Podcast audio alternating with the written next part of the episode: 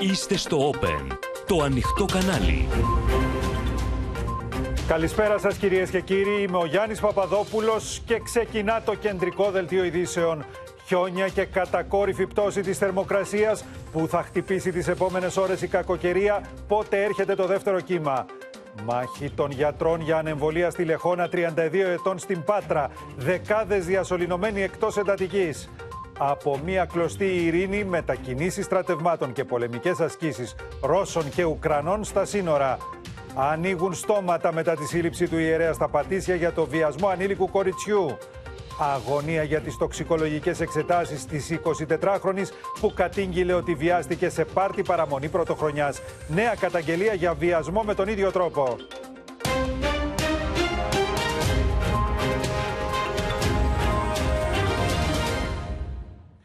Το πρώτο κύμα της κακοκαιρίας εξελίσσεται λοιπόν στο μεγαλύτερο μέρος της χώρας με χιονοπτώσεις και θερμοκρασίες υπό το μηδέν. Ιδιαίτερα πλήττονται η Εύβοια, η Δυτική Μακεδονία, τα νησιά του βορειοανατολικού Αιγαίου ενώ και στα ορεινά της Αττικής το έχει στρώσει. Και αυτό δεν αποτελεί παρά μόνο την αρχή καθώς το δεύτερο και σφοδρότερο κύμα της κακοκαιρίας αναμένεται τη Δευτέρα.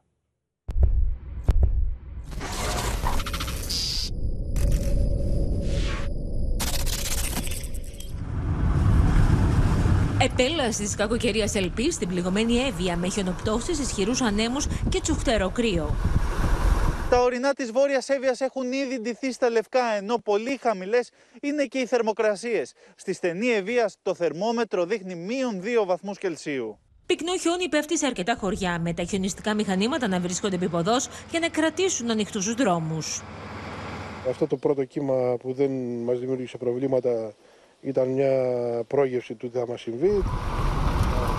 Τα ορεινά του νομού Αττικής, Πεντέλ, Ημιτό, Πάρνηθα, Υποκράτιο Πολιτεία αντίθηκαν στα λευκά, ενώ οι πρώτες νυφάδες χιονιού έκαναν εμφάνισή τους στο κέντρο της Αθήνας. Έχουμε προμηθευτεί αλάτι, έχουμε πετρέλαιο για τη γεννήτρια, τρόφιμα. Λόγω της έντονης χιονόπτωσης στι Ερυθρές, αυτοκίνητα καλύφθηκαν από χιόνι, ενώ οι οδηγοί πρέπει να είναι ιδιαίτερα προσεκτικοί, καθώς το οδόστρωμα έχει σχηματιστεί πάγος. Δεν θα τη βρήσει. Δεν θα τη βρήσει τα κουλά. Ε, τι να κάνω τώρα, να μην παγώσει.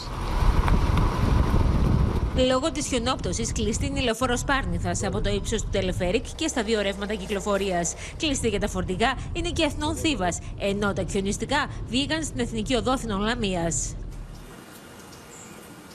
Η κακοκαιρία Ελπής δείχνει από το πρωί τα δόντια της και στη Λέσβο, που χιονίζει σε όλα τα ορεινά χωριά του νησιού. Πολύ χαμηλές θερμοκρασίες με πυκνές χιονοπτώσεις και στη Βόρεια Ελλάδα. Στην Φλόρινα το θερμόμετρο κατρακύλησε στους μείον 12 βαθμούς, ενώ η χαμηλότερη θερμοκρασία καταγράφηκε στο Νέο Κάφκασο με μείον 17. Την εμφάνισή τους έκανε ο χιονιά και στα ορεινά του νομού Γρεβενών αλλά και της Καστοριάς. Προς τα χιονοδρομικά κέντρα, Σέλι, 3-5 πηγάδια και Καϊμάκ Τσαλάν, αλλά και σε τμήματα του οδικού δικτύου, η κυκλοφορία διεξάγεται με αντιολισθητικέ αλυσίδες. Με πολύ χαμηλές θερμοκρασίες και χιόνια στα ορεινά του νομού, πέρασε το πρώτο κύμα κακοκαιρίας και από τη Χαλκιδική. Πολικέ θερμοκρασίες και στα ορεινά της Θεσσαλονίκης. Στο χορτιά της, στα ορεινά της Θεσσαλονίκης, ο υδράργυρος κατρακύλησε αρκετούς βαθμούς κάτω από το 0 και σε ορισμένες περιπτώσεις το θερμόμετρο έδειξε μείον 8. Παγετό, παγετό. Μείον 5, μείον 8, εδώ είμαστε. Εδώ έχει παγωνιά. Πολύ κρύο. Εδώ δυσιονίζει τώρα τελευταία. Μείον 8 βλέπω. Μείον 9 έλεγε. Τα χιονιστικά μηχανήματα βρίσκονται σε ετοιμότητα στους δρόμους ώστε να παραμείνουν ανοιχτοί σε περίπτωση χιονόπτωσης. Συνδέομαστε τώρα με τη Γεωργία Λαγού στην Ιπποκράτιο Πολιτεία εδώ στην Αττική, με τον Γιάννης Ζιάκα στη Βόρειο Εύβοια και τον Γιάννη Σινάνη στα ορεινά της Λέσβου. Θα ξεκινήσουμε από τη Γεωργία. Γεωργία. Καλησπέρα Γιάννη κυρίες και κύριοι. Δυστυχώς επιβεβαιώθηκαν οι μετεωρολόγοι οι οποίοι έκαναν λόγο όλες αυτές τις μέρες για χιόνια στα, στα, στα βόρεια τμήματα του νομού Αττικής. Εμείς βρισκόμαστε στην Ιπποκράτιο Πολιτεία. Θέλω να σας πω πως το κρύο είναι τσουχτερό, είναι στους μείον 4 βαθμούς Κελσίου. Βλέπετε ολόγυρα μπορεί το τοπίο μέχρι αυτή την ώρα να είναι μαγευτικό με τη βοήθεια του εικονολήπτη μας του, του Κωνσταντίνου του Ντάμπου. Ωστόσο υπάρχει μεγάλος προβληματισμός. Θα πρέπει οι οδηγοί να είναι ιδιαίτερα προσεκτικοί, Γιάννη, κυρίες και κύριοι, διότι το οδόστρωμα είναι ιδιαίτερα ε, ολιστηρό αλλά και παγωμένο. Αυτό που είδαμε από νωρίς το πρωί είναι ότι οι κάτοικοι εδώ στην Ιπποκράτιο Πολιτεία προσπαθούσαν να προμηθευτούν αλάτι αλλά και γεννήτριες, διότι φοβόντουσαν μην βιώσουν τα γεγονότα που είχαν ζήσει, Γιάννη, το πέρσι με την κακοκαιρία μύδια που βρισκόντουσαν εγκλωβισμένοι και για τέσσερις περίπου ημέρες στο σκοτάδι χωρίς ρεύμα. Τώρα μπορείτε να δείτε βέβαια, βρισκόμαστε εδώ στην Δημοκράτιο Πολιτεία. Βλέπετε η καμένη κορμή από τα δέντρα όπου και να κοιτάξουμε είναι αυτό το τοπίο εδώ στο βόρειο τμήμα του νομού Αττικής και πάνω να είναι οι νυφάδες ε, χιονιού. Ε, μέχρι να ανέβουμε εδώ πέρα αυτό που είδαμε Γιάννη είναι ότι ήταν α, επίποδος ε, τα οχήματα της περιφέρειας και 80 εξονιστικά θα είναι στους Δήμους με 2,5 τόνους αλάτι έτσι ώστε να μπορέσουν ε, οι κάτοικοι να τα προμηθευτούν και να μην υπάρχουν μέχρι ώρας προβλήματα. Ας ελπίσουμε έτσι να εξελιχθούν τα πράγματα και απόψε αλλά και τις επόμενες ημέρες γιατί ο χιονιάς θα επιμείνει και θα είναι πιο έντονος όπως θα μας πει σε λίγο ο μετεωρολόγος μας.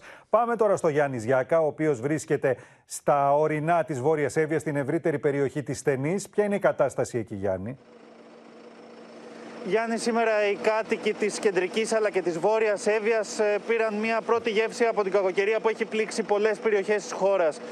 Ε, στα ορεινά ε, και της κεντρικής και της βόρειας Εύβοιας είχαμε χιονόπτωση σχεδόν καθ' όλη τη διάρκεια της ημέρας. Αν εξαιρέσουμε ένα άνοιγμα του καιρού κοντά στο απόγευμα, οπότε από τα 400-500 μέτρα υψόμετρο και πάνω, τα ορεινά της Εύβοιας έχουν ντυθεί στα λευκά. Το ευτυχές είναι ότι σήμερα δεν παρατηρήθηκαν μεγάλα προβλήματα ε, στα χωριά. Η ζωή των κατοίκων δεν διαταράχθηκε. Βέβαια, πρέπει να πούμε ότι η πολιτική προστασία συστήνει στους κατοίκους να, ε, να μειώσουν ε, και να αποφύγουν τις περιττές μετακινήσεις. Καθώς, όπως βλέπετε, νομίζω και στην εικόνα, χιονίζει ακόμα και αυτή την ώρα. Ναι. Αλλά και οι θερμοκρασίες είναι πολύ χαμηλές. Σε αρκετές περιοχές τη κεντρικής και βόρειας Εύβοιας είδαμε θερμοκρασίες ακόμα και κάτω από το μηδέν. Τώρα, όσον αφορά τη δύσκολη νύχτα που έρχεται, αναμένονται επίσης πολύ χαμηλές θερμοκρασίες, ενώ θα χρειαστεί ιδιαίτερη προσοχή στους οδηγούς, καθώς σε αρκετά σημεία του επαρχιακού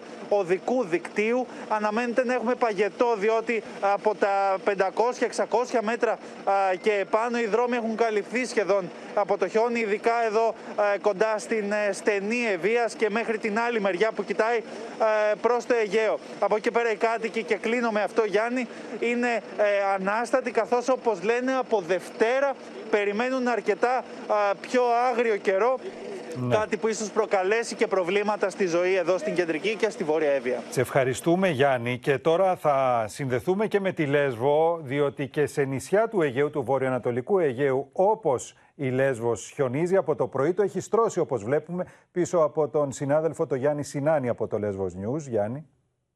Γιάννη, κυρίες και κύριοι, καλησπέρα σας από την ε, Αγιάσο, εδώ σε ένα ορεινό χωριό της Λέσβου βρίσκομαι. Και όπως αναμενόταν από χτε το βράδυ, ε, η κακοκαιρία, το πρώτο κύμα της κακοκαιρίας, η ελπίδα χτύπησε το βορειοανατολικό Αιγαίο. Ε, στα ορεινά κυρίως χωριά το έστρωσε για τα καλά. Ευτυχώς οι υπηρεσίες της Περιφέρειας Βορείου Αιγαίου, του Δήμου Μητυλίνη και του Δήμου Δυτικής Λέσβου είχαν λάβει τα μέτρα, ήταν όλη τη νύχτα στο δρόμο και άνοιγαν τους δρόμους χωρίς να παρατηρηθούν μέχρι τώρα τουλάχιστον ε, κάποια σημαντικά προβλήματα. Ωστόσο, ε, είναι πανέτοιμοι όπως ε, λένε, γιατί τη Δευτέρα, όπως και εσείς από τα ρεπορτάζ λέτε πάρα πολύ καλά, πάρα πολύ σωστά, αναμένουμε ένα δεύτερο πιο ισχυρό κύμα κακοκαιρίας, το οποίο βεβαίως θα επιφέρει άλλα προβλήματα. Ναι. Θα πρέπει να σου πω ότι εδώ που βρίσκομαι είμαι σε ένα υψόμετρο περίπου 750 μέτρων και ήδη α, ενώ όλη την ημέρα είχαμε λιακάδα και έλειο σε πολλές περιοχές το χιόνι, τώρα άρχισαν πάλι σιγά σιγά με το που έρχεται, μπαίνει η νύχτα για τα καλά, να πέφτουν και πάλι μικρές νυφάτες. Σε ευχαριστούμε Γιάννη και ήρθε η ώρα να ακούσουμε από το μετεωρολόγο μας, τον Κλέαρχο Μαρουσάκη, την πρόγνωση για τις επόμενες ώρες και ημέρες, καθώς φαίνεται ότι αυτά που είδαμε σήμερα μέχρι τώρα είναι μάλλον τα προεόρτια Κλέαρχε, τα δύσκολα τα έχουμε μπροστά μας.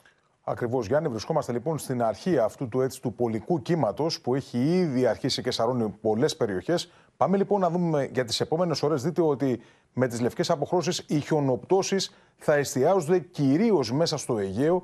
Ενώ επειδή σύμφωνα με τα τελευταία προγνωστικά στοιχεία έχουμε μια μετατόπιση του συστήματος προς τα δυτικά τμήματα, ενδέχεται να δούμε χιονοπτώσεις και μέσα στο Ιόνιο αλλά και προς τη δυτική Πελοπόννησο.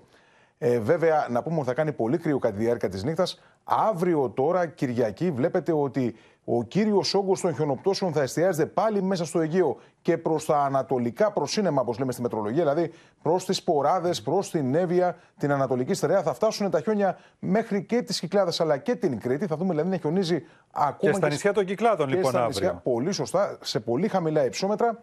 Αλλά τα πολύ δύσκολα μας έρχονται από την Δευτέρα μεσημέρι, απόγευμα και μετά. Όπως θα δούμε τώρα στους ε, χάρτες μας, έρχεται ένα νέο πολύ ισχυρό κύμα χιονοπτώσεων που θα σαρώσει πολλές περιοχές της χώρας μας από τα βορειοανατολικά προς τα νοτιοδυτικά. Βλέπετε δηλαδή ότι οι περιοχές που βρίσκονται από την Χαλκιδική και πιο νότια θα δεχτούν μεγάλο όγκο χιονοπτώσεων όπως είναι η Αττικοβιωτία, η Εύβοια, η Πελοπόννησος, οι Κυκλάδες, η Κρήτη αλλά και τα νησιά του Ανατολικού Βορειοανατολικού Αιγαίου. Επομένως, στην Αττική θα δούμε χιόνια όχι μόνο στα ορεινά όπως συνέβη σήμερα, αλλά ακόμη και στο κέντρο της Αθήνας και στα νότια προάστια, στα παραλιακά. Και στα νότια προάστια, Γιάννη, σύμφωνα με τα τελευταία προγνωστικά στοιχεία, θα χιονίσει και στο Σύνταγμα και στο κέντρο της Αθήνας και προς τα πιο νότια παραλιακά τμήματα του νομού Αττικής θα θυμίσει τον Εξήγησέ μας τώρα, ακριβώς γιατί έχουμε στο μυαλό μας την περσινή μύδια, πόσο έντονη θα είναι η χιονόπτωση και κυρίως πόσο θα διαρκέσει. Δηλαδή, θα χιονίζει όλη τη Δευτέρα στην Αττική και στις άλλες περιοχές που μας δείχνει στο χάρτη και μέχρι και την Τρίτη; Ακριβώς. Τα φαινόμενα θα ξεκινήσουν από την Δευτέρα περίπου μεσημέρι απόγευμα από τη βορειοανατολική χώρα και εδώ στην Αττική θα γίνουν έντονες χιονοπτώσεις μέσα στη νύχτα της Δευτέρας προς την Τρίτη. Επειδή οι θερμοκρασίες θα είναι εξαιρετικά χαμηλές, ό,τι πέφτει θα στρώνεται, που σημαίνει ότι θα έχουμε και χιονόστοση ακόμη και στο κέντρο της Αθήνας, αλλά και προς τα πιο νότια Επομένως, τμήματα. δεν αποκλείεται να κλείσουν και δρόμοι. Ακριβώς. Ειδικά στα βόρεια προάστια. Είναι πολύ πιθανόν όχι μόνο στα βόρεια προάστια, Αλλά. γενικά στο νομό Αττικής, Γιατί οι θερμοκρασίες θα είναι πολύ χαμηλές όπως τονίσαμε. Η χιονόπτωση δείχνει να Δεν είναι αρκετά αποκλείεται πυκνή. δηλαδή να χρειαστούμε αλυσίδες και στο κέντρο της Αθήνας; Βεβαίως. Δεν αποκλείεται να δούμε. Κάτι και που αυτά- έχουμε πολλά χρόνια να το δούμε. Το είδαμε και πέρυσι. Και πέρυσι Αυτό, αυτό πότε, Κλέαρχε, να το διευκρινίσουμε όσο βέβαια μπορεί να γίνει με ακρίβεια η πρόγνωση. Πότε δηλαδή θα έχουμε αυτή τη χιονόστρωση στο κέντρο της Αθήνας και στην ευρύτερη περιοχή του Λεκανοπεδίου; Υπολογίζουμε, Γιάννη, εφόσον θα ξεκινήσουν τα φαινόμενα γύρω στο βράδυ της Δευτέρας, μέσα στη νύχτα, λέει προς την αλλαγή της ημέρας και κυρίως τα ξημερώματα της Τρίτης, θα είναι μια αρκετά έτσι δύσκολη κατάσταση για τον νομό Αττικής. Όλη η Τρίτη λοιπόν θα είναι δύσκολη. Όλη η Τρίτη και με τα τελευταία προγνωστικά στοιχεία φαίνεται ότι θα πάμε και μέχρι την Τετάρτη το μεσημέρι. Φαίνεται δηλαδή ότι αυτό το κύμα καουκαιρία θα πάρει τροφοδότηση πάλι μέσα από το Αιγαίο. Θα έχουμε μεγάλα ποσοστά σχετικής υγρασίας σε συνδυασμό με τις πολύ χαμηλές θερμοκρασίες. Θα έχουμε πυκνές χιονοπτώσεις. Επομένως, συνοψίζοντας, από τη Δευτέρα το βράδυ, αλλά κυρίως από την Τρίτη το πρωί, και αυτό αφορά τον κόσμο που θέλει να μεταβεί στην εργασία του, θα υπάρχει δυσκολία. Πρέπει Θα να υπάρχει πάρουν δυσκολία, τα μέτρα βεβαίως. τους ε, όσοι μας ακούν. Βεβαίως, πρέπει να είμαστε λοιπόν προετοιμασμένοι για τα χειρότερα, γιατί σύμφωνα με τα τελευταία προγνωστικά στοιχεία φαίνεται αρκετά βαρύ το δεύτερο έτσι κύμα αυτής της χιονοκακοκαιρία, αυτού του πολικού ψύχους που σαρώνει αρκετές περιοχές της χώρας μας και βέβαια θα έχουμε και εξαιρετικά χαμηλές θερμοκρασίες σε μεγάλο τμήμα της χώρας μας. Αν μπορούμε να δούμε στο χάρτη μας τον τελευταίο που ε, Ναι, ναι. εντοπίζουμε τις πιο χαμηλές θερμοκρασίες, δείτε ότι προς τα βόρεια υπηρετικά τμήματα θα δούμε τον υδράργυρο στους μείον 10 με μείον 18 βαθμούς Κελσίου, δηλαδή προς την Ήπειρο, την Μακεδονία, τη Θράκη, ακόμη όμως και πιο νότια. Στον υπηρετικό κορμό της χώρας μας μιλάμε για αρνητικές θερμοκρασίες. Ασυνήθεις θερμοκρασίες για τα ελληνικά δεδομένα, ειδικά το μείον 18 που μας δείχνεις. Ακριβώς. Δεν είναι τόσο συνηθισμένο. Το έχουμε ξαναδεί στο παρελθόν, αλλά δεν είναι τόσο συνηθισμένες αυτές τις θερμοκρασιακές τιμές. Και κυρίως η διάρκεια τους. Δύο, να μην πω τρεις ημέρες με βάση όσα μας Ακριβώς. ανέφερες. Και αύριο θα είναι μια αρκετά δύσκολη μέρα για τα ανατολικά υπηρετικά και για την Εύβοια. Μεγάλο όγκο χιονιού, αλλά τα δυσκολότερα Δευτέρα με Τετάρτη, συνοδεία πολικών πραγματικά θερμοκρασιών. Σε ευχαριστούμε, Κλέαρχε. Τώρα, η επερχόμενη κακοκαιρία έστρεψε σήμερα πολλούς καταναλωτές στους εμπόρους καυσόξυλων, όπου αναζήτησαν μια πιο οικονομική λύση θέρμανσης. Αγορές έγιναν και στο πετρέλαιο θέρμανσης, όμως σε μικρές ποσότητες, καθώς οι τιμές είναι απαγορευτικές για το μέσο νοικοκυριό. Το τεράστιο κόστος της ενέργειας έχει προβληματίσει τα νοικοκυριά που ψάχνουν πλέον τον οικονομικότερο τρόπο να ξεπεράσουν την κακοκαιρία που ήδη δείχνει τα δόντια της. Το πετρέλαιο έχει φτάσει ένα 20 με ε, αποτέλεσμα να βάζουμε λίγο, λίγο καύσιμο ανά μήνα, ανά 20 μέρες. Τώρα λόγω της κακοκαιρίας, ε. Βέβαια και μόνο όταν η κακοκαιρία πάντα αυξάνεται το πετρέλαιο. Πήγα παραγγελίες φέτος που είχαν να πάρουν τέσσερα χρόνια οι πελάτες. Δεν βάζανε. Ακούσανε τώρα τον καιρό. Με το ρεύμα τώρα είναι αυτό που ακρίβεινε το ρεύμα.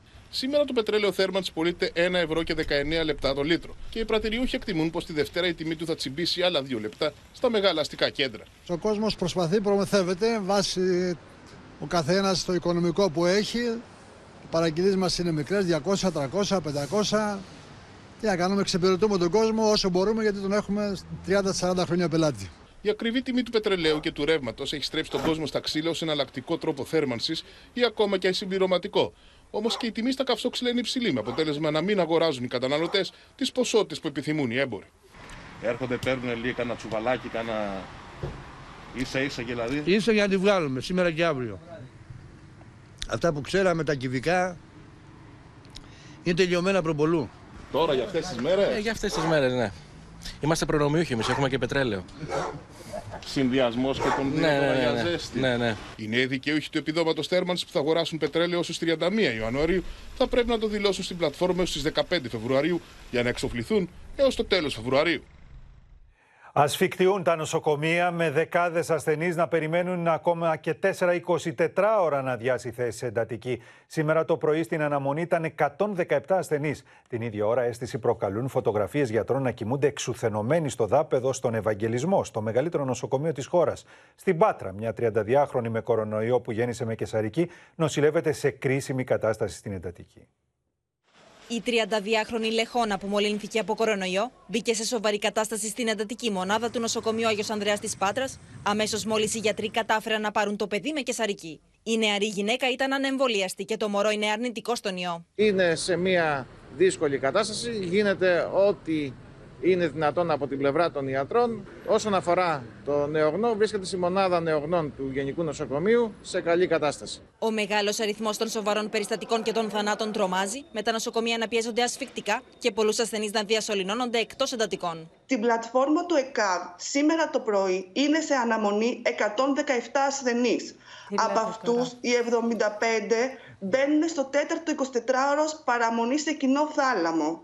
Από αυτούς ο παλαιότερος, γεννημένος το 69, περιμένει από τις 20 Δεκέμβρη. Η μείωση των κρουσμάτων που προέβλεπαν οι ειδικοί παρουσιάζει σημαντική επιβράδυνση και ανησυχούν για τις 7 πρώτες διασωληνώσεις ασθενών με όμικρον στην Αττική και στην Κρήτη. Οι διασωληνωμένοι και οι θάνατοι συνδέονται κυρίως με τη μετάλλαξη Δέλτα, η οποία δεν έχει εξαφανιστεί τελείως. Η όμικρον δείχνει, το λέω με μια επιφύλαξη αυτό, γιατί στην πανδημία έχουμε δει πολλές ανατροπές, δείχνει να είναι πιο ήπια, δείχνει να είναι λιγότερο τοξική. Η όμικρον έχει μολύνει και έχει βγάλει εκτός μάχης χιλιάδες υγειονομικούς, με αποτέλεσμα αυτοί που παραμένουν στην πρώτη γραμμή να είναι εξουθενωμένοι και να προσπαθούν να ξεκουραστούν έστω για λίγο όπου βρουν. Όπως φαίνεται στις φωτογραφίες, με ειδικευόμενους γιατρούς να κοιμούνται στο πάτωμα σε κλινικές COVID του Ευαγγελισμού. Οι συνάδελφοι χρησιμοποίησαν αυτό που είδατε στην εικόνα προκειμένου να ξεκουραστούν από μια εφημερία η οποία οπωσδήποτε κάθε εφημερία είναι μια δοκιμασία. Είναι μικρή πόλεμη αυτή κάθε μέρα. Το μεγάλο στίχημα παραμένει η αύξηση των ποσοστών του εμβολιασμού. Και από την 1η Φεβρουαρίου θα θεωρούνται ανεμβολίαστοι όσοι δεν έχουν κάνει την τρίτη δόση του εμβολίου, αν και έχουν περάσει 7 μήνες από τη δεύτερη. Μέσα σε πέντε μέρες είχαμε 492 απώλειες. Παραμένουμε δύο φορές πάνω από το μέσο όρο της Ευρωπαϊκής Ένωσης. Η κυβέρνηση Μητσοτάκη είναι ένοχη για την υγειονομική τραγωδία που ζει η χώρα. Για το πώς εξελίσσεται η κατάσταση της υγείας της 32χρονη Λεχόνα, θα μας ενημερώσει τώρα από την Πάτρα ο Νίκος Γιαπρακάς. Νίκο.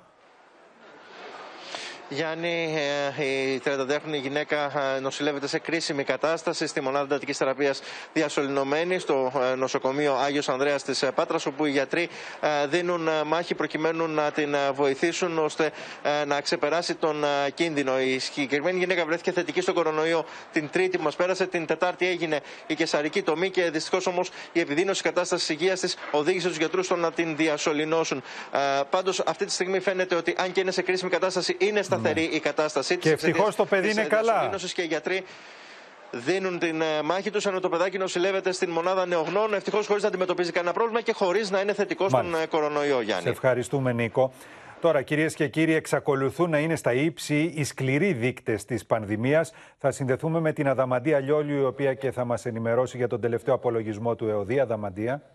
Παραμένουν, Γιάννη, λοιπόν, οι σκληροί δείκτες σε υψηλά επίπεδα και αυτό αποδεικνύεται από τα στοιχεία που ανακοίνωσε πριν από λίγο ΕΟΔΗ. Ακόμη 73 άνθρωποι έχασαν τη ζωή τους από επιπλοκές της πανδημίας το τελευταίο 24ωρο και ανάμεσά τους είναι ένας ακόμη μοναχός από το Άγιο Όρος, ο πατήρ Κοσμά, ο τέταρτος στη σειρά από την μονή Φιλοθέου, που νοσηλευόταν διασωληνωμένος στο Ιπποκράτιο νοσοκομείο τις τελευταίες μέρες και έτσι οι εξελίξεις στη συγκεκριμένη μόνη παίρνουν δραματικές διαστάσεις. Όμως, αυξημένη αυξημένο είναι και ο αριθμός των διασωληνωμένων, καθώς 668 ασθενείς δίνουν μάχη για τη ζωή τους διασωληνωμένοι στη μονάδα συντατικής θεραπείας της χώρας, ενώ άλμα σημειώθηκε το τελευταίο 24ωρο και στα κρούσματα, καθώς όπως ανακοίνωσε η ΟΔΗ, 18.000 333 ήταν τα νέα κρούσματα. Στην κορυφή της λίστα τώρα με τις περισσότερες μολύνσει βρίσκεται για ακόμη μία μέρα η Αττική με 7.001 νέες μολύνσει. Και ειδικά το κέντρο της Αθήνας που κυριολεκτικά βράζει, φλέγεται από τα κρούσματα. Ναι. Στο κόκκινο λοιπόν και το κέντρο της Αθήνας και ακολουθεί η Θεσσαλονίκη με 1.621 νέες μολύνσει, Γιάννη. Σε ευχαριστούμε, Αδαμαντία. Τώρα, οριστικοποιείται ο νέος έμφυα που θα παρουσιαστεί για έγκριση την ερχόμενη εβδομάδα στους θεσμούς. Την ίδια ώρα, ο Υπουργός Οικονομικών, μιλώντας στο έθνο.gr, αφήνει ανοιχτό το ενδεχόμενο παράτασης της προθεσμίας που αφορά τη ρύθμιση για τα χρέη τα οποία δημιουργήθηκαν εξαιτίας της πανδημίας και που λύγει την προσεχή Τετάρτη. Ανοιχτό το ενδεχόμενο να δοθεί παράταση στη ρύθμιση για τα κορονοχρέη, άφησε για πρώτη φορά Υπουργός Οικονομικών Χρήσο Σταϊκούρα σε συνέντευξή του στο έθνο.gr. Έως σήμερα οι αιτήσεις για τα χρέη προς την εφορία θα πρέπει να υποβληθούν έως τις 26 Ιανουαρίου. Το Υπουργείο Οικονομικών όμως, μετά την επέκταση των περιοριστικών μέτρων, αναμένεται μέσα στην ερχόμενη εβδομάδα να ανακοινώσει παράταση στη ρύθμιση των 72 δόσεων για τουλάχιστον ένα ακόμα μήνα. Σε κάθε περίπτωση όμως για να ισχύσει, αφού γίνει η αίτηση, θα πρέπει εντός τριών ημερών να καταβληθεί η πρώτη δόση. Μέχρι στιγμής στη ρύθμιση έχει μπει μόνο ένα στους 10, ενώ έχει καθυστερήσει η εκαθάριση των οφειλών από τον ΕΦΚΑ, προκειμένου να μπορέσουν να υποβάλουν αίτηση οι επιχειρήσεις και οι εργοδότες. Την ίδια ώρα το Οικονομικό Επιτελείο χτίζει το νέο ένφια με το σχέδιο να παρουσιάζεται στους θεσμούς μέσα στην εβδομάδα. Ο φόρος θα είναι ξεχωριστός για κάθε κίνητο, ενώ θα αλλάξει και ο συμπληρωματικός φόρος. Υπάρχει η λογική να ενσωματωθεί ε, συμπληρωμα... το, το μέρος του συμπληρωματικού έμφυα με το βασικό, ανάλογα με την αναπροσαρμογή που θα γίνει στις βασικές κλίμακες και ο συμπληρωματικός φόρος να αρχίζει να πληρώνεται από τις 500.000 ευρώ και απάνω. Μάλιστα, το σχέδιο προβλέπει πως θα υπάρξει και κόφτη στην αύξηση του ένφια που θα σβήνει τις επιβαρύνσεις για όσους κατέχουν μικρή και μεσαία περιουσία μετά την αύξηση των αντικειμενικών αξιών. Το ποσοστό θα είναι μεγαλύτερο σε περιουσίες έως 100.000 ευρώ και θα μειώνεται σταδιακά όσο αυξάνεται το ύψος της ακίνητης περιουσίας. Στα γρανάζια της γραφειοκρατίας έχουν μπλέξει χιλιάδες ιδιοκτήτες που προσπαθούν να προχωρήσουν σε μεταβιβάσεις των ακινήτων τους με τις παλές αντικειμενικές αξίες. Ο Βασίλης Τσεκούρας είναι μαζί μας και ξέρεις τι περιμένουν να ακούσουν όλοι αυτοί, Βασίλη, διότι είναι προφανές ότι δεν προλαβαίνουν μέχρι το τέλος Ιανουαρίου, αν θα δοθεί και νέα παράταση για να προφθάσουν όσοι τουλάχιστον είχαν υποβάλει τη δήλωση φόρου στην εφορία μέχρι 31 Δεκεμβρίου. Αυτοί έχουν δικαίωμα για φθηνές μεταβιβάσεις μέχρι το τέλος του μήνα. Μας λένε το Υπουργείο Οικονομικών ότι θα υπάρξει μάλλον μια παράταση μέχρι το τέλος Μαρτίου, προκειμένου να ξεκλειδώσουν λίγο διαδικασίες, να τρέξουν διαδικασίες, Γιάννη. Ναι. Αντιλαμβάνεσαι ότι τα προβλήματα είναι πάρα πολλά. Μα τι είναι αυτό που καθυστερεί τόσο πολύ τη διαδικασία; Έχουμε προσπαθήσει να βάλουμε σε μια λίστα αυτές τις βεβαιώσεις, τα δικαιολογητικά που χρειάζεται ένας ε, ε, ενδιαφερόμενος. Την απίστευτη κάνει... χαρτούρα, τις βεβαιώσεις που τους ζητούν. Η χαρτούρα που μας περιγράφουν είναι τεράστια. Για παράδειγμα, μας λένε ότι οι βεβαιώσεις μη οφειλή ΣΤΑΠ που το παίρνεις mm. από τους Δήμους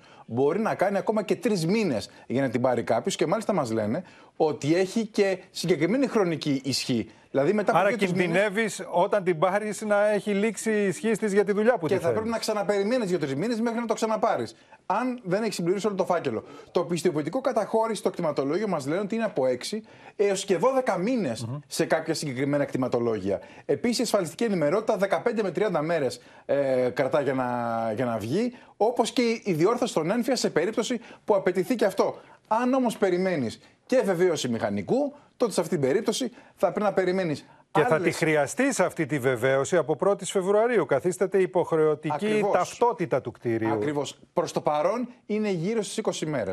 Από τη στιγμή που θα γίνει ηλεκτρονικά, μάλλον θα είναι πιο γρήγορη διαδικασία. Αλλά αυτό που μας περιγράφουν οι εμπλεκόμενοι φορείς είναι ότι μάλλον θα είναι πιο γρήγορη διαδικασία. Ουδείς γνωρίζει πόσο γρήγορα μπορεί να τρέξει. Πάντως, μεταβίβαση με ένα κλικ δεν είναι αυτό που μας περιέγραψες. Αυτό έχεις, είναι μαρτύριο. Αν έχεις όλα τα δικαιολογητικά, μόνο τότε είναι με ένα κλικ και σε 15 λεπτά. Σε ευχαριστούμε, Βασίλη. Μετά το αδιέξοδο στις συνομιλίες Μπλίνκεν και Λαυρόφ, το Κρεμλίνο επιμένει στον τερματισμό της διεύρυνσης του ΝΑΤΟ προς την Ανατολή και ο Λευκός Οίκος απαιτεί εγγυήσεις από τη Μόσχα πως δεν θα εισβάλλει στην Ουκρανία. Και όλα αυτά την ώρα που στα σύνορα Ρωσία-Ουκρανία οι ρωσικές δυνάμεις συνεχίζουν να κάνουν ασκήσεις και οι Ουκρανοί στρατιώτες προετοιμάζονται πυρετοδός για μια ενδεχόμενη ρωσική επίθεση. Έχουμε συνδεθεί με τον Μιχάλη Γνατίου και τον Θανάση Αυγερινό. Να ξεκινήσουμε όμως ε, με το ρεπορτάζ, καθώς σήμερα η Ουκρανοί παρέλαβαν και πολεμικό υλικό από τις Ηνωμένες Πολιτείες. Την ώρα που η διπλωματία φτάνει σαν διέξοδο, Ρώσοι στρατιώτες κάνουν ασκήσεις στα σύνορα με την Ουκρανία. Από την άλλη πλευρά, Ουκρανοί στρατιώτες ετοιμάζονται για μια πιθανή εισβολή των ρωσικών δυνάμεων. Και κάτοικοι στην Ουκρανική μεθόριο βλέπουν την απειλή του πολέμου όλο και πιο κοντά στα σπίτια τους. Like on the edge of something very terrible and scary. So, yes, I can say kind of scary. Το αδιέξοδο στι χθεσινέ συνομιλίε Blinken Λαυρόφ αποτυπώνεται στα λόγια του Αμερικανού Υπουργού Εξωτερικών. Bottom line, are we closer or further away from war? You'd really have to ask uh, President Putin. It, it's, it's ultimately uh, going to be uh, President Putin who decides what, uh, what Russia will do. Η Μόσχα επιμένει πως δεν θα εισβάλλει στην Ουκρανία και περιμένει την επόμενη εβδομάδα τη γραπτή απάντηση του Λευκού Οίκου στο διπλό αίτημά τη, τερματισμό τη διεύρυνση του ΝΑΤΟ προ την Ανατολή και αποχώρηση των ατοικών στρατευμάτων από χώρε κοντά στη Ρωσία. Надеюсь, что эмоции поубавятся, хотя гарантий никаких нет. We've heard Russian officials say that they have no intention of invading uh, Ukraine. Is uh, deeds and actions, not words, that make the difference. Τα πρώτα φορτία με αμερικανική στρατιωτική βοήθεια ύψου 200 εκατομμυρίων δολαρίων έφτασαν στην Ουκρανία και ο πρόεδρος Biden θα έχει όλο το Σαββατοκύριακο επαφές στο Camp David με τους συμβούλους του Εθνικής Ασφάλειας. Ο Γενικός Γραμματέας του Οργανισμού Ηνωμένων Εθνών παρόλα αυτά δηλώνει αισιόδοξος. I do not think Russia will invade Ukraine. And uh, I hope that uh, my belief is correct. Οι χώρες της Βαλτικής πάντως ανησυχούν και θωρακίζουν το Κίεβο. Εστονία, Λετωνία και Λιθουανία, που είναι μέλη του ΝΑΤΟ, θα στείλουν στην Ουκρανία αμερικανικούς αντιαρματικούς και αντιαεροπορικούς πυράβλους. Λοιπόν, υπάρχει μεγάλη κινητικότητα τις τελευταίες ώρες. Έγινε γνωστό ότι οι Ηνωμένες Πολιτείες Μιχάλη έχουν δώσει οδηγία να φύγουν από την περιοχή οι οικογένειες των διπλωματών που υπηρετούν. Αυτό σημαίνει ότι μάλλον βρισκόμαστε πραγματικά στην κόψη του ξηραφιού. Ε, ναι, Γιάννη, καλησπέρα από την Ουάσιγκτον. Ε, φαίνεται ότι η συνάντηση των Υπουργών Εξωτερικών ε, δεν πήγε καλά. Καθώς έγινε γνωστό σήμερα ότι το State Department έδωσε εντολή στις οικογένειες των διπλωματών που υπηρετούν στην Αμερικανική Πρεσβεία στην Ουκρανία να αποχωρήσουν το συντομότερο. Το κανάλι Fox αλλά και άλλα αμερικανικά μέσα ενημέρωσης αποκάλυψαν επίσης ότι το Αμερικανικό Υπουργείο θα εκδώσει και οδηγία για αποχώρηση ε, όλων των Αμερικανών υπηκόων που βρίσκονται στην Ουκρανία. Ο αξιωματούχος ανέφερε ότι οι Αμερικανοί πολίτες πρέπει να φύγουν με εμπορικές πτήσεις για όσο αυτές είναι ακόμα διαθέσιμες. Ξέρεις, είναι κουβέντες που προδιαθέτουν, Γιάννη, αυτές. Ασφαλώς. Ε, η οδηγία δεν επιβεβαιώθηκε ακόμα προς το State Department, ε, αλλά θα έλεγα ότι οι αποκαλύψεις ε, των μέσων ενημέρωσης δεν σταματούν στις δύο οδηγίες. Η Αμερικανική κυβέρνηση έχει ξεκινήσει την ενίσχυση των Ουκρανικών στρατιωτικών δυνάμεων με Αμερικανικό οπλισμό μετά την έγκριση που έδωσε το Κογκρέσο. Σύμφωνα με ανακοίνωση έφτασαν τα φορτία των πυρομαχικών που υποσχέθηκε ο πρόεδρος Biden στον Ουκρανό ομολογό του. Επίσης, και αυτό είναι πιο σημαντικό, έχουν σταλεί και αναμένεται να φτάσουν στις αρχές της εβδομάδας οι πύραυλοι που επίσης υποσχέθηκε η Ουάσιγκτον στους Ουκρανούς. Ναι. Όλες οι πληροφορίες λοιπόν συγκλίνουν ότι οι συνομιλίες των δύο Υπουργών Εξωτερικών κατέληξαν σε αδιέξοδο. Και πάνε για κλιμάκωση. Ότι, ναι, παρά το γεγονός Γιάννη ότι ο κύριος Μπλίκεν υποχώρησε και δέχτηκε να δώσει γραπτές προτάσεις στο ρωσικό έγγραφο Ναι. που αφορά τα θέματα ασφαλείας, ο κύριος Λαυρόφ δεν δέχτηκε να δεσμευτεί εγγράφος ότι η Ρωσία δεν θα εισβάλλει στην Ουκρανία. Πιστεύετε πάντως ότι οι εντολές για αποχώρηση των οικογενειών των διπλωματών και των Αμερικανών πολιτών έχουν ληφθεί μετά τη συνάντηση της Γενέβης. Και τέλος να πούμε ότι ο Λευκός Οίκος και οι υπόλοιπες Αμερικανικές υπηρεσίες πιστεύουν ότι η Τουρκία θα επιτεθεί. Αυτό είναι το σχέδιο λένε και με τα σημερινά δεδομένα αναμένουν ότι θα υλοποιηθεί. Σε ευχαριστούμε, Μιχάλη. Θα πάμε τώρα στο Θανάση Αυγερινό, διότι είναι προφανές ότι εδώ εξελίσσεται και ένα παιχνίδι προκαταβολικής απόδοσης ευθυνών, ένα blame game για το ποιος θα αναλάβει την ευθύνη σε περίπτωση που τα πράγματα κλιμακωθούν άσχημα, Θανάση. Καλησπέρα Γιάννη. Δύσκολο να πούμε ποιος θα χάσει την ψυχραιμία του και θα πατήσει πρώτος ποια ακριβώς σκανδάλη και σε ποιον ναι. ακριβώς πόλεμο. Πάντως το βέβαιο είναι ότι ο πόλεμος νεύρων και ο επικοινωνιακός πόλεμος έχουν σίγουρα κηρυχθεί και βρίσκονται σε πλήρη εξέλιξη. Η Μόσχα με το αναπάντεχα εχμηρό της στυλ τις τελευταίες εβδομάδες, αν όχι και μήνες, κάνει λόγο για μια άκρος τοξική, ιστερική την είπαν αλλού.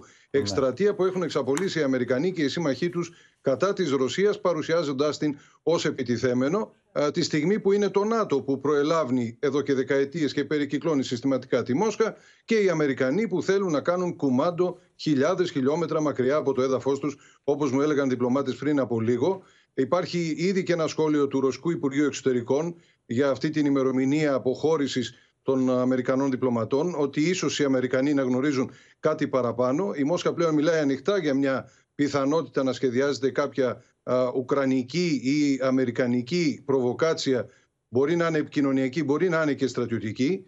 Ε, το Κρεμλίνο Για να πυροδοτήσει αντίδραση της Ρωσίας λοιπόν.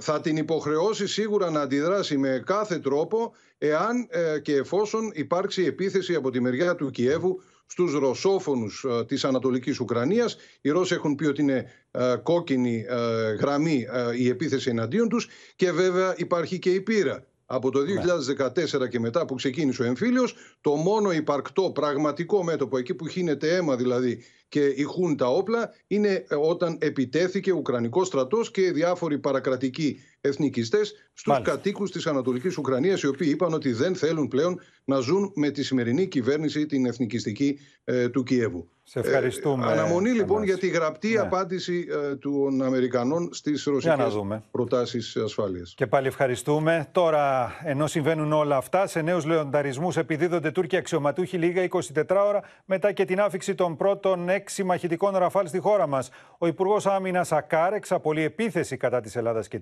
της Κύπρου με τη μομφή ότι υποθάλπουν και εκπαιδεύουν τρομοκράτες. Η Ελλάδα δεν θα αφήσει καμία πρόκληση αναπάντητη διαμηνύων Νίκος Δένδιας.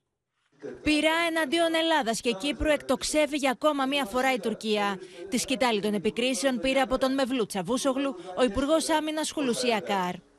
Oradaki garantör olan Türkiye Cumhuriyeti Devleti, o garantörlük çerçevesinde bulunan Türk Silahlı Kuvvetleri unsurlarının ve Kuzey Kıbrıs Türk Cumhuriyeti'nin güvenlik kuvvetlerinin buna asla müsaade etmeyeceğini, herhangi bir eylem yapılırsa, altını çizerek söylüyorum, herhangi bir eyleme karşı da misliyle mukabele etmeye hazır olduğumuzu, oradaki müttem hazır olduğunda bütün dünya alem bilsin. Ξεκάθαρο μήνυμα στην Τουρκία ότι η Ελλάδα δεν θα αφήσει αναπάντητη οποιαδήποτε πρόκληση, έστειλε ο Υπουργός Εξωτερικών Νίκος Δένδιας. Η Ελλάδα δεν αφήνει αναπάντητη η αδίποτε πρόκληση. Επιθυμούμε τον επικοδομητικό διάλογο και την πρόθεση μιας θετικής ατζέντας, πάντα όμως στη βάση του διεθνούς δικαίου της θάλασσας. Ουδής δικαιούται να έχει αυταπάτες ως προς τη θέληση της Ελλάδας να υπερασπιστεί την κυριαρχία και τα κυριαρχικά της δικαιώματα. Οι λεονταρισμοί ΑΚΑΡ έρχονται λίγα 24 ώρα μετά την άφηξη των υπερσύγχρονων μαχητικών ραφάλ στη χώρα μας, αλλά και τη υπογραφή του επιχειρησιακού πλαισίου της ελληνογαλλικής στρατιωτικής συνεργασίας μεταξύ των αρχηγών ενόπλων δυνάμεων των δύο χωρών. Διεθνολόγοι επισημαίνουν ότι τα ραφάλ λειτουργούν ως πολλαπλασιαστής ισχύως που δίνει το πάνω χέρι στην ελληνική πολεμική αεροπορία έναντι της τουρκικής η Ελλάδα μπαίνει σε μια νέα εποχή. Γι' αυτό και οι Τούρκοι δείχνουν όλη αυτή την ανησυχία. Αντιλαμβάνονται ότι σιγά σιγά η ισορροπία γέρνει υπέρ της χώρας μας. Τα τουρκικά F-16 στην έκδοση που βρίσκονται σήμερα δεν έχουν καμία τύχη απέναντι και στα Ραφάλ αλλά και στα F-16 Viper. Μετατρέπουν την Ελλάδα σε κλειδοκράτορα στην Ανατολική Μεσόγειο και ρυθμιστή των εξελίξεων. Την ίδια ώρα η Αθήνα δεν αφήνει αναπάντητη την προσπάθεια της Άγκυρας να διευρύνει την επιρροή της στα Βαλκάνια και σε αυτή την κατεύθυνση ο Πρωθυπουργός μαζί με τον Υπουργό Εξωτερικών επισκέπτονται την Παρασκευή τη Σερβία λίγα 24 ώρα μετά την επίσκεψη Βούτση στην Άγκυρα. Στο εσωτερικό της Τουρκίας τώρα, όσο ο Ερντογάν πιέζεται από τη δυσαρέσκεια της κοινή γνώμης, τόσο εκτραχύνεται η συμπεριφορά του έναντι όλων και φυσικά και έναντι των δημοσιογράφων. Μία ακόμη σύλληψη λοιπόν λειτουργού του τύπου έγινε επειδή δεν άρεσε η κριτική της. Αλλά στο στόχαστο του Τούρκου Προέδρου μπήκε όπως θα δείτε και μία τραγουδίστρια. Μια ακόμα δημοσιογράφος στην Τουρκία οδηγείται ενώπιον του εισαγγελέα. Και στην περίπτωση της Ντεφ Καμπάς, το κατηγορητήριο έχει αφετηρία το παλάτι. Αμα... Τι και αν η δημοσιογράφος δεν ανέφερε καν το όνομα του Ταγί Περντογάν. Το ρητό που επανέλαβε σε τηλεοπτική εκπομπή αξιολογήθηκε από τη δικαιοσύνη ως προσβολή στον πρόεδρο. Çok meşhur bir söz vardır. Ee, taçlanan baş akıllanır diye. Ama görüyoruz ki gerçek değil. Ya da tam tersi bir söz vardır. Hadi onu söylemeyeyim. Büyükbaş hayvan diyeyim. Büyükbaş hayvan bir saraya girdiği zaman o kral olmaz. O saray ahır olur denir. Την ίδια ώρα στη γειτονική χώρα μένεται η σύγκρουση για την ελευθερία τη έκφραση, καθώ η ερμηνεύτρια Σεζέν Αξού έχει μπει στο στόχαστρο όχι μόνο των συντηρητικών και του εθνικιστή Μπαχτσελή, αλλά ακόμα και του Τούρκου Προέδρου. Αφορμή σε αυτή την περίπτωση ένα τραγούδι που ερμήνευσε η Αξού το 2017 με αναφορέ στου πρωτόπλαστου.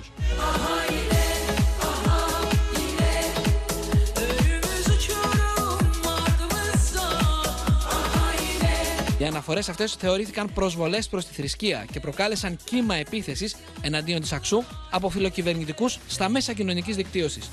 Το θέμα όμω έλαβε άλλε διαστάσει όταν ο ίδιο ο Ερντογάν απείλησε πω θα τη κόψει τη γλώσσα. Hazreti Adem Aleyhisselatü Vesselam Efendimiz'e kimsenin dili uzanamaz. O uzanan dilleri dili geldiğinde koparmak da bizim görevimizdir. Sanatçılar hassastır, sanat hassastır. Sanatçılara karşı duyarlı ve e, farklı davranmak gerekir. Onların hassas duygularına katkı sunmak gerekir. Με χρώματα βανδάλισαν άγνωστοι τον εξωτερικό χώρο της εκκλησίας στα κάτω Πατήσια όπου λειτουργούσε ο 37χρονος ιερέας ο οποίος έχει συλληφθεί για τον κατεξακολούθηση βιασμό ανήλικης. Τις φρικαλαίες πράξεις που βίωσε στα χέρια του Ρασοφόρου περιγράφει η 17χρονη στην κατάθεσή της αναφέροντας χαρακτηριστικά ότι ο ιερέας δεν βίασε μόνο το σώμα αλλά και την ψυχή της. Τον εφιάλτη που έζησε στα χέρια του ιερέα περιγράφει στη 17σέλιδη κατάθεσή της η 17χρονη. Τα όσα αφηγήθηκε στους αστυνομικούς σοκάρουν. Η αλήθεια είναι ότι έκλεγα σχεδόν κάθε μέρα από το φόβο μου. Δεν ήξερα τι να κάνω, ήμουν διαλυμένη. Ένιωσα ότι αυτός ο άνθρωπος δεν βίασε απλά το σώμα μου, αλλά βίασε την ψυχή μου. Ανατριχιαστικό είναι και το σημείο που η ανήλικη με αναφιλητά εξομολογείται στους αστυνομικούς σε ένα από τα περιστατικά κακοποίησης από τον ιερέα μέσα στο ναό. Έκανε αυτή την κίνηση και νόμιζα ότι θα μου κοπεί η ανάσα και ότι θα πεθάνω. Ευτυχώς που μετά τον ξαναπήρε η γυναίκα του. Το θύμα κατάφερε τον περασμένο Νοέμβριο να σπάσει τη σιωπή του και να μιλήσει στους κοντινούς ανθρώπους της. Δεν μπορούσα άλλο. Ήθελα να τελειώνω. Δεν μπορούσα να νιώθω άλλο αυτό τον πόνο. Όλο αυτό που μου έχει προκαλέσει αυτός ο άνθρωπος. Η κατάσταση στην οποία βρίσκεται η ανήλικη είναι πάρα πολύ άσχημη. Αλλά από την άλλη το κορίτσι νιώθει σήμερα μια λύτρωση θα μπορούσα να πω, δεδομένου ότι έχει καταγγείλει στη δικαιοσύνη. Όλοι γνώρισαν παιδιά και όλοι συγκάλυπταν. Ο 37χρονο ιερέας ήταν υπεύθυνος για το κατηχητικό της ενορίας. Το συγκεκριμένο διόροφο που βρισκόμαστε αυτή τη στιγμή είναι δωρεά από ένα ηλικιωμένο ζευγάρι στην εκκλησία. Συγκλονίζουν οι μαρτυρίες στην κάμερα του Open για όσα συνέβαιναν στο εσωτερικό του. Είχε ιδιαίτερη συμπάθεια στα κορίτσια. Τα έπαιρνε στη γωνία και τους έλεγε κάτι να σου πω και τα άφευγε από την ομάδα που κάναμε κατηχητικό. Τα άφηνε συνήθως να κάτσουν παραπάνω από ό,τι εμείς φεύγαμε. Τον είδα να βγαίνει μέσα από το γραφείο με ένα κοριτσάκι. Μου κάνει πολύ εντύπωση. Λέω ότι κάμισε ό,τι νύχτα, λέω Μέσω του δικηγόρου του, ο 37χρονο αρνείται τις κατηγορίες. Η θέση του εντολέως μου είναι η εξής. Πως δεν έχει συμβεί ποτέ μα ποτέ βιασμός κατά ανηλίκου. Δεν υπάρχουν στοιχεία. Κατά τη διάρκεια της νύχτας, άγνωστοι έριξαν μπόγια στην είσοδο του ναού στα κάτω πατήσια που λειτουργούσε ο ιερέας. Ένας κληρικός που δεν έχει δώσει δικαιώματα από εκεί και πέρα εμπιστευόμαστε πρώτα απ' όλα την ελληνική δικαιοσύνη. Στον 37χρονο έχει ασκηθεί βαριά κακουργηματική δίωξη, ενώ με απόφαση του Αρχιεπισκόπου Ιερώνυμου ο κληρικός ετέθη αυτομάτως σε αργία, ενώ αναμένεται να απολογηθεί την ερχόμενη Τρίτη.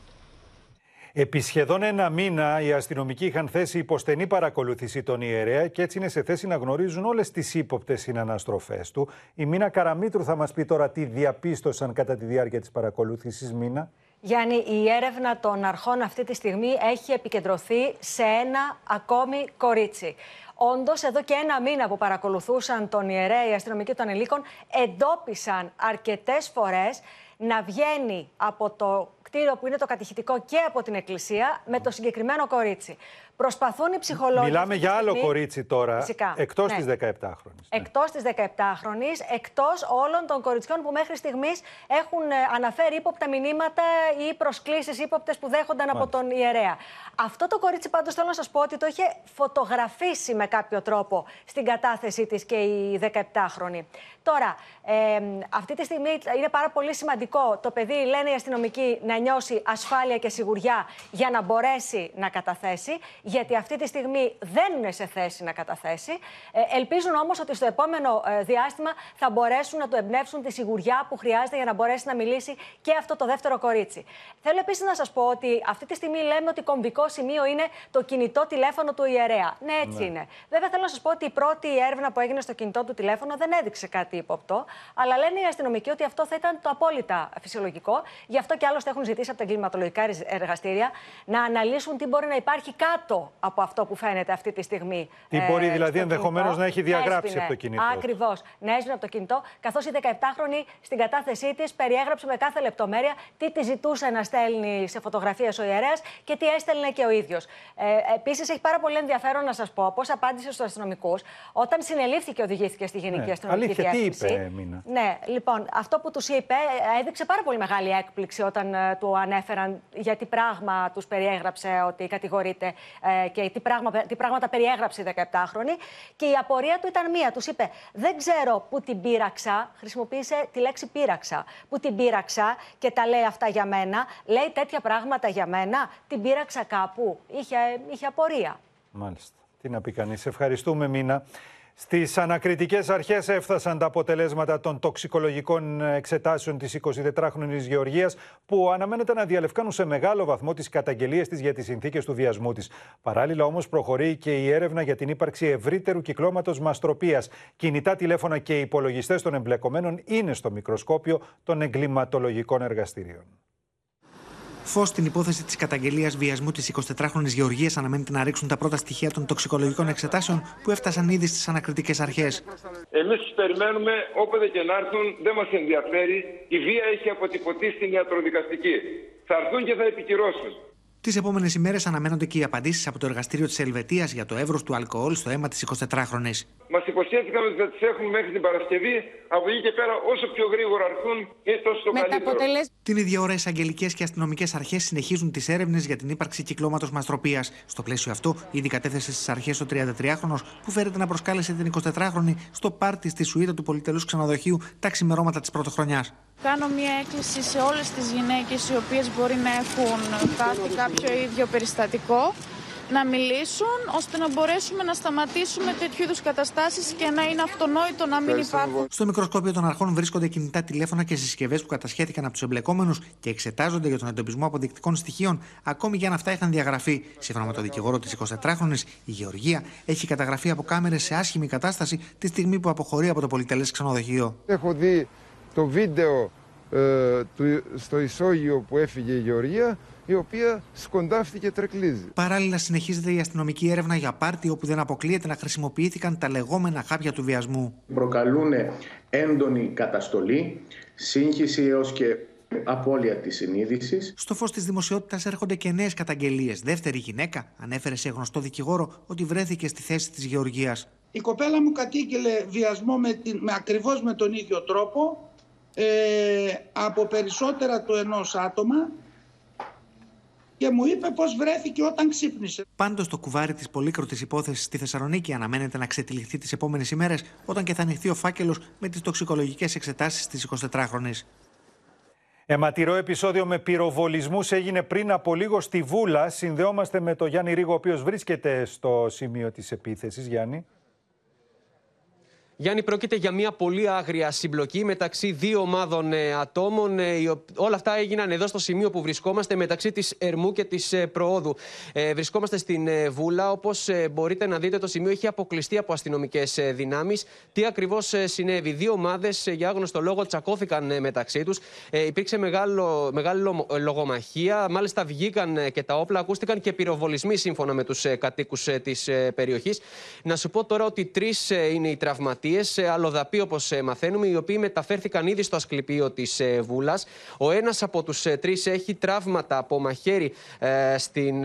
Με συγχωρείτε, έχει τραύματα στην κοιλιακή χώρα, ενώ ο άλλος ένας έχει στο στήθος. Να σου πω ότι όλοι αυτοί οι άνθρωποι έχουν μεταφερθεί στο ασκληπείο της Βούλας. Στη συνέχεια, οι δράστες διέφυγαν προς άγνωστη κατεύθυνση. Σύμφωνα με τις πληροφορίες που μαθαίνουμε, οι, οι πινακίδες του αυτοκινήτου αυτού ήταν από την Βουλγαρία. Είναι σε πλήρη εξέλιξη. Οι ισχυρές αστυνομικές δυνάμει. Πάντως, έτσι όπως μας τα περιγράφεις, Γιάννη, είναι ευτύχημα το γεγονός ότι δεν τραυματίστηκε κάποιος περαστικός. Διότι ήταν ώρα που κυκλοφορούσε ο κόσμος και έγιναν όλα στη μέση του δρόμου. Όλα αυτά έγιναν σε φούρνο συγκεκριμένα. Γιάννη, ναι, βλέπετε αντίστοιχα και τα πλάνα. Έχει αποκλειστεί το σημείο. Υπήρχε κόσμος, ε, υπήρξε μεγάλο. Τρομοκρατήθηκε ο κόσμος. Άρχισαν να, να, τρέχουν για να φύγουν και να σωθούν. Ε, υπήρξε μεγάλη αγωνία από όλους ε, όσους βρέθηκαν εδώ στο σημείο. Υπήρξε μεγάλη λογομαχία. Μάλιστα, αυτό που έλεγαν, πέταγαν ακόμα και καρέκλες ε, με οι δράστε. Γιάννη, σε ευχαριστούμε για το ρεπορτάζ. Τώρα, κυρίες και κύριοι, πληθαίνουν οι βουλευτές των συντηρητικών στη Μεγάλη Βρετανία που καταγγέλουν πως δέχτηκαν απειλές και εκφοβισμό από συμβούλους του Πρωθυπουργού Τζόνσον και οι οποίοι μάλιστα αναμένεται να τα καταθέσουν όλα αυτά στη Scotland Yard. Την ίδια ώρα, στο φως της δημοσιότητας έρχονται νέες λεπτομέρειες για τα κορονοπάρτι που γίνονταν από ό,τι φαίνεται συστηματικά στην πρωθυπουργική κατοικία.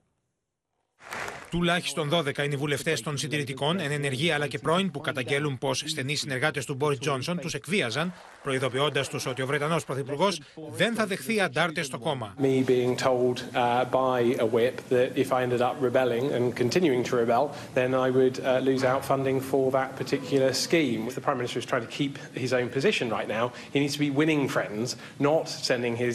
Την ερχόμενη εβδομάδα, μάλιστα, οι πολέμοι του Βρετανού Πρωθυπουργού θα κληθούν να καταθέσουν αποδείξεις στην Scotland Yard για όσα ισχυρίζονται. Πάντως, ο Μπόρις Τζόνσον, ο οποίος βρίσκεται σε αδεινή θέση, αποφεύγει να σχολιάσει τις ασφικτικές πιέσεις που δέχεται για να παραιτηθεί.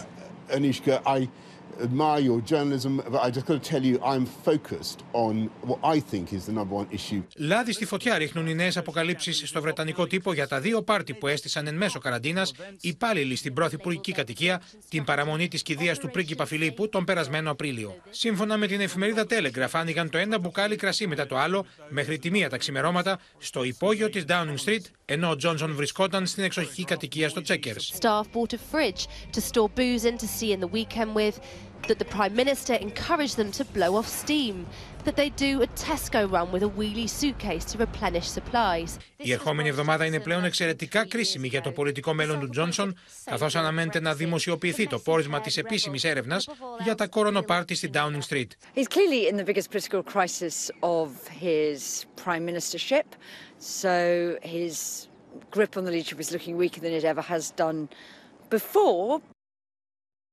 Δεν έχουμε κακοκαιρία μόνο στη χώρα μας. Το έλεος φοδρή κακοκαιρίας είναι η Συρία και η Σαουδική Αραβία. Οι εικόνες από την έρημο ντυμένη στα λευκά και τις καμίλε μέσα στο χιόνι είναι όντως εντυπωσιακές. Ο χιονιάς όμως έχει προκαλέσει και μεγάλες δυσκολίες στην καθημερινότητα των Αράβων. Η Σαουδική Αραβία στο έλεος πρωτοφανούς χιονοθύελας. Οι καμίλε καλυμμένες με χιόνι. Οι άνθρωποι προσπαθούν με φτιάρια να καθαρίσουν τις εισόδους των σπιτιών τους. Η έρημος καλύφθηκε με χιόνι δημιουργώντας ένα εντυπωσιακό θέαμα. Κάποιοι έχουν στήσει χορό μέσα στο κατάλευκο τοπίο. Στο έλεος του χιονιά και η Συρία. Στους προσφυγικούς καταβλισμούς έξω από το Χαλέπι οι ήδη δύσκολες συνθήκες διαβίωσης γίνονται εφιαλτικές. ولكن بالنهايه الخيامات حملت الثلج زاد زاد كميه الثلج لما زادت في خيم كثير نزلت على الارض وكانت ماساه كبيره بالنسبه للساكن تحت الخيام Στι πόλει, η χιονοθύα Λαχίβα που σαρώνει τη χώρα τι τελευταίε ημέρε ήταν μια ευκαιρία για να απολαύσουν το χιόνι που τόσο σπάνια βλέπουν. وبصراحة ما توقعنا انه نلاقي الجو بجنن هيك يعني شمس ودفى صحيح في ثلج وهيك بس عن جد الجو كتير حلو الشمس كتير قوية بس طلعنا نتسلى ونلعب ونغير جو بما انه هلا عطلة والولاد عندهم مدارس يعني اخذوا عطلة فطلعنا نتسلى Οι μετεωρολόγοι προβλέπουν πως ο χιονιάς θα συνεχιστεί και τις επόμενες ημέρες. Στο σημείο αυτό το κεντρικό δελτίο ειδήσεων του Open ολοκληρώθηκε. Ακολουθεί η κομική σειρά «Σ' αγαπώ με ένα λα» και αμέσως μετά η ξένη ταινία κινουμένων σχεδίων «Ο Άλβιν και η παρέα του νούμερο 3». Σας ευχαριστούμε για την προσοχή σας. Καλό βράδυ σε όλες και σε όλους.